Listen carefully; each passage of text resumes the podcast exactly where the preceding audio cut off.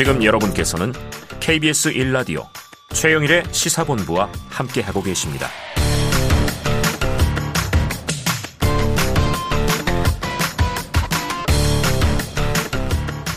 네, 주간 사건 사고 소식을 알아보는 배상훈의 사건 본부 시간입니다. 자, 오늘도 배상훈 프로파일러 나와 계십니다. 어서 오세요. 안녕하세요. 자, 이게 최근 온라인 동영상 서비스 넷플릭스에 저도 보면 이게 엄청난 화제인 것 같더라고요. 예. 나는 신이다.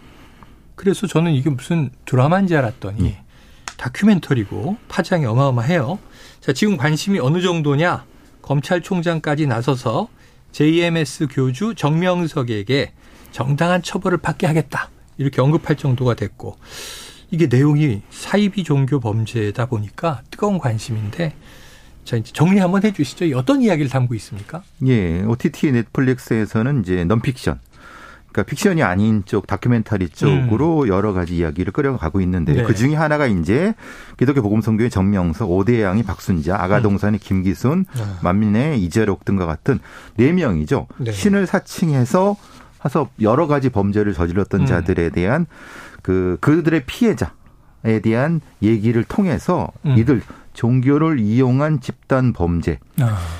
이단이라고 얘기할 이단 얘기는 여기서 할 얘기가 아닙니다. 이건 네. 교리의 문제고 예. 여기서 말하는 것은 종교를 가장하고 이용해서 심각한 범죄를 저지른 범죄 집단에 어. 대한 얘기입니다. 예. 예. 자, 뭐 이단이라는 건 이제 교리에 따른 그렇죠. 그거는 교계 내에서 다룰 그렇죠. 얘기죠. 예. 어디가 정통이고 어디가 예. 이단이다.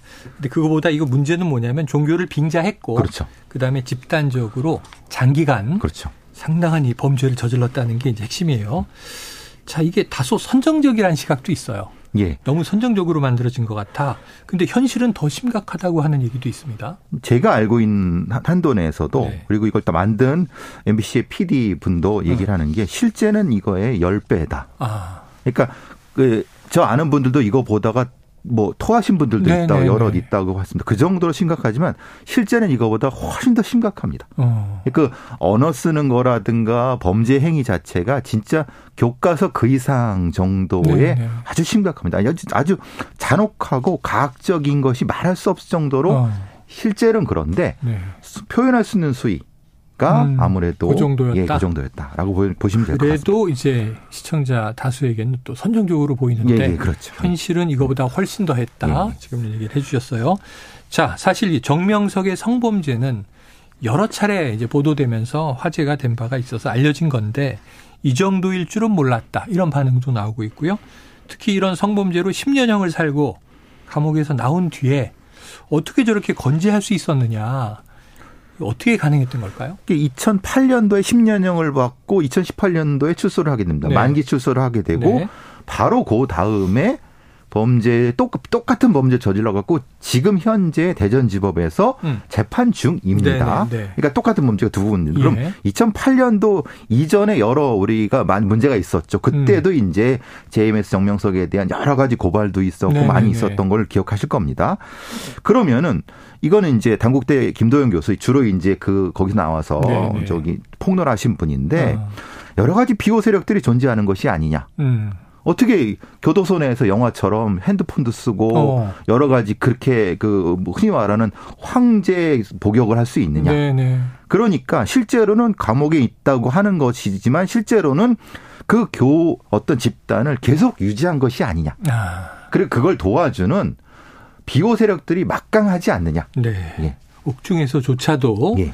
다 이제 외부에 있는 자기의 이제 자산 네트워크를 관리했단 말이죠. 그렇죠. 예. 그래서 또 이제 지원하는 예. 조직들이 있었기 때문에 그게 가능했다. 자, JMS 정명석이 1978년 금산에서 서울로 상경해서 창시한 사이비 종교로 알려졌습니다. 도무지 이해가 안 가는 부분은요. 이 초창기 대부분의 신자가 엘리트 대학생이라는 거예요. 이 저도 네. 여기에 다니던 친구들이 있어요. 기억나시죠? 주변에 예. 꽤 있을 예. 거예요. 우리 80년대 네.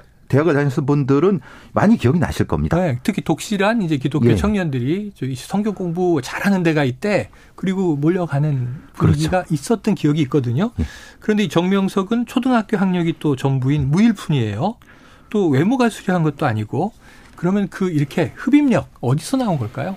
그들은 이제 신촌 독수리 오용제라는 표현을 씁니다. 아, 그래요? 신촌에 특정한 어느 다방이 있죠. 우리 아, 있죠. 예, 예, 거기에서 이런 그 근처에 있는 학교들의 엘리트들이 했는데 그들이 얘기하는 건 그런 겁니다.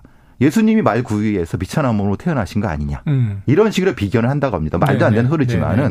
그러니까 이런 엘리트들이 그런 논리를 방어하고 개발하면서 사실은 정명석이라는 왕국을 만들어준 주요 범죄자들이 아니겠느냐. 아, 초기 멤버들이. 초기 멤버들이. 아. 그리고 그들은 사라져 버렸는데 사라진 게 아니죠. 사실은 네네. 사회 곳곳에 암약하고 있는 것이 아니냐라고 아. 하는 것이 이 폭로자 김도영 교수의 얘기이고. 어, 수면 밑에 있을 뿐. 예. 그리고 이 재판이나 이 범죄가 진행되는 과정을 봤을 때 음. 현실성이 분명히 존재한다. 음. 곳곳에서 수사 정보를 알려주고 비호하고 도주 알려주고 정보 이건 분명히 초기에 이런 엘리트들이 사회 속에 녹아 들어간 것이 아닌가라는 네네. 의심이 분명히 든다는 겁니다. 아 그래요. 어쩌면 그들이 정명석에게 현혹될 수도 있겠지만 네. 지금 말씀을 들어보면 그들이 자발적으로 네. 이 조직을 만들고 이끌어온 창업 멤버일 수도 있다. 정명석은 일종의 바지 사장일 수 있다고 아. 주장안도 있는 겁니다. 아, 그런 주장도 일부 예, 있다. 일부에서 있습니다. 예. 여러 가지 가능성을 네. 봐야 되겠군요. 자, 보통 사람들이 생각하기에는 이제 저런 사이비 종교 또 이제 범죄 단체 음. 다른 측면으로 도대체 왜 속는 거냐? 예. 젊은 사람들이 왜 저런 데 넘어가는 거냐? 이렇게 안타까워하세요. 예. 여기에 말려드는 심리는 뭐예요? 이걸 보시려면 60, 70년대 미국의 복음성의 운동부터 시작을 봐야 되지만 예, 너무 예. 깊지만은 예.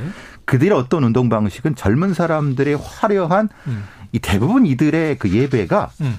보통의 예배가 아니라 콘서트 같습니다. 어. 아이돌 그룹의 어떤 공연 같습니다. 네네네. 화려한 음악과 어. 이 집체화된 어. 군무를 통해서 예. 저, 정명석 하는 거 보시면 춤도 추고 막 노래도 하고 그런 네네. 걸 하면서 집단 의식화 어. 전략을 쓰면서 네. 소위 이제 시골에서 도시로 올라와서 네트워크, 네트워크가 없는 젊은 음. 학생들을 네트워킹 해 갖고 음. 일종의 소속감을 심어주는 아, 방식으로 아, 소속감 가족처럼 만들기도 그렇죠. 하고 소위 포모 증후군이라고 해서 예. 외로움 증후군을 타파하는 대안체로서 예. 저 진행자께서도 80년대 이런 대학생들이 이런 게 많이 한 이유가 그겁니다. 네네. 네. 기존의 가치관이 없고 새로운 가치관을 형성된 나이에 이들은 이것을 이용하게 된 거죠. 음. 그게 그래서 그 시기에 우리 사회의 다양한 사이비 종교들이 그때 폭발적으로 나왔다는 것이 기억나요. 바로 그겁니다. 기억나요. 말씀하신 대로. 지금 어쩌면 이제 여기 네 개가 언급이 됐는데 예. JMS를 대표적인 경우로 봐서 뭐 아가동산이나 그렇죠. 등등도 저희 때 그냥 오대양도 뭐 근처 어릴 때인데 그렇죠. 깜짝 놀랄 사건이었어요.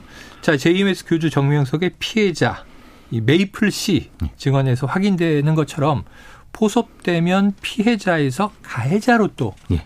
바뀔 수도 있다. 이 그러면 자기가 당한 고통을 타인에게 전가시키는 걸 이게 내키지 않을 것 같거든요. 학대받는 사람의 착취받는 사람의 심리죠. 그래요. 그 고통을 자기는 음. 순간 모면하면서 음. 그 대체제로서 다른 사람을 하는.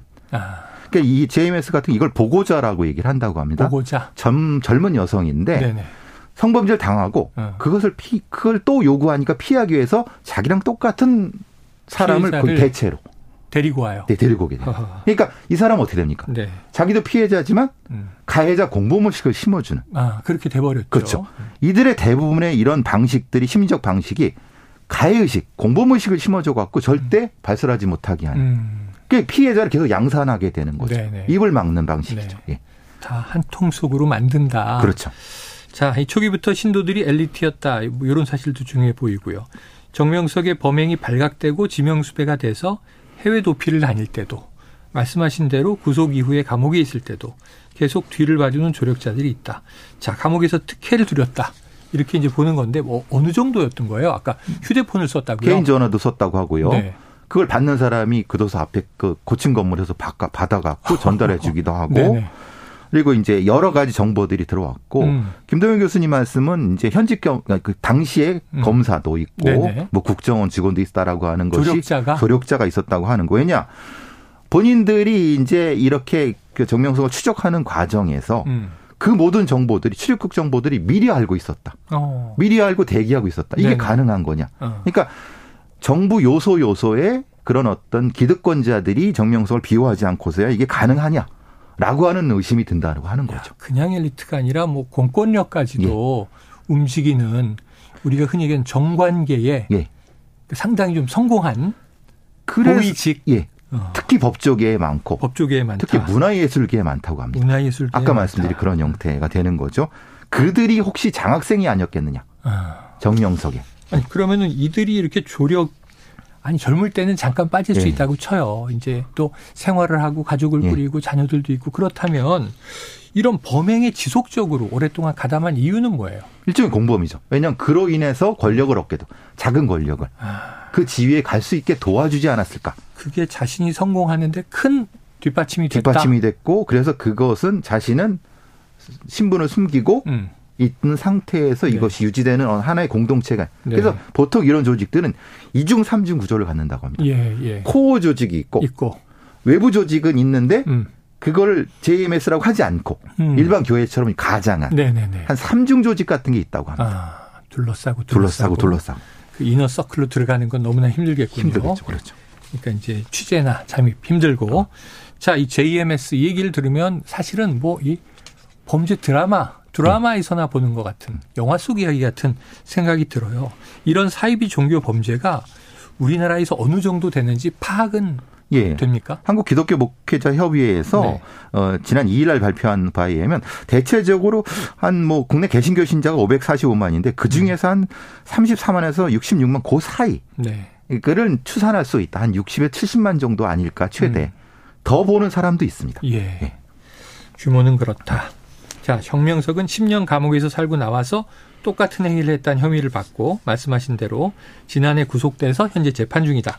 자, 홍콩 국적 여성 메이플 씨의 증언으로 드러난 사실 현재 재판은 어느 정도 진행 중인 겁니까? 그게 아주 우리나라에 손꼽히는 로펌의 변호사 14명이 네. 붙어갖고 네. 재판을 계속 지연시키고 있다고 합니다. 아, 그래요? 예. 그 흔히 하는 짓거리들을 하는 거죠. 어. 왜냐? 구속 만기가 되면 나와 나올 수 있게. 네네네. 그러니까 이게 이게 법률가들이 할 짓이냐. 어. 그러니까 그, 그 법률, 물론 그 로펌도 자신의 뭐 그런 걸 변호하지만은 너무 이 반사회적인 사람을 이런 음. 식으로 하면 되느냐. 음. 이게 우리 사회가 이거, 이거는 좀 아니지 않느냐. 네. 재판이 계속 질질 늘어진다고 합니다. 자, 그럼 이거 근절하려면 어떻게 해야 되겠어요? 종교인 과세가 필요하죠. 네. 엄정한. 엄정한. 이들은 다 돈으로 움직이는. 네. 그러니까 그럼 여태까지 우리나라가 종교인 과세 제도 한 적이 있습니까? 아. 그러니까 얘기가 나왔다가 미루고 미루고 그렇죠. 그랬죠. 그 검은 자금들이 어디에 있냐. 그걸 음. 파악하면 적어도 반 이상은 줄지 않을까. 아. 가면은 종교인데 그렇죠. 사실은 돈이다. 돈이죠. 돈으로 사실. 움직인다. 그렇죠. 사실 또 돈을 이제 벌려고 이런 또 거룩한 종교를 사칭하기도 하고 그 예수님이 네. 통곡하실 일입니다. 네, 알겠습니다. 야, 정말 황당하기도 하면서 음. 무섭습니다.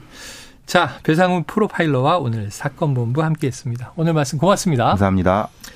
네, 수요일 준비한 최영일의 시사본부 여기까지 다 전해드렸습니다. 저는 내일 목요일 낮 12시 20분에 다시 찾아오도록 하겠습니다. 청취해주신 여러분 고마 감사드리고요. 참 오늘 이 저 그 JMS 얘기를 했으니까 JMS 측에서도 만약 반론이 있으면 저희가 이야기를 들어서 어, 출연 여부 결정하도록 하겠습니다. 언제든지 연락 주시면 되겠습니다. 마치겠습니다.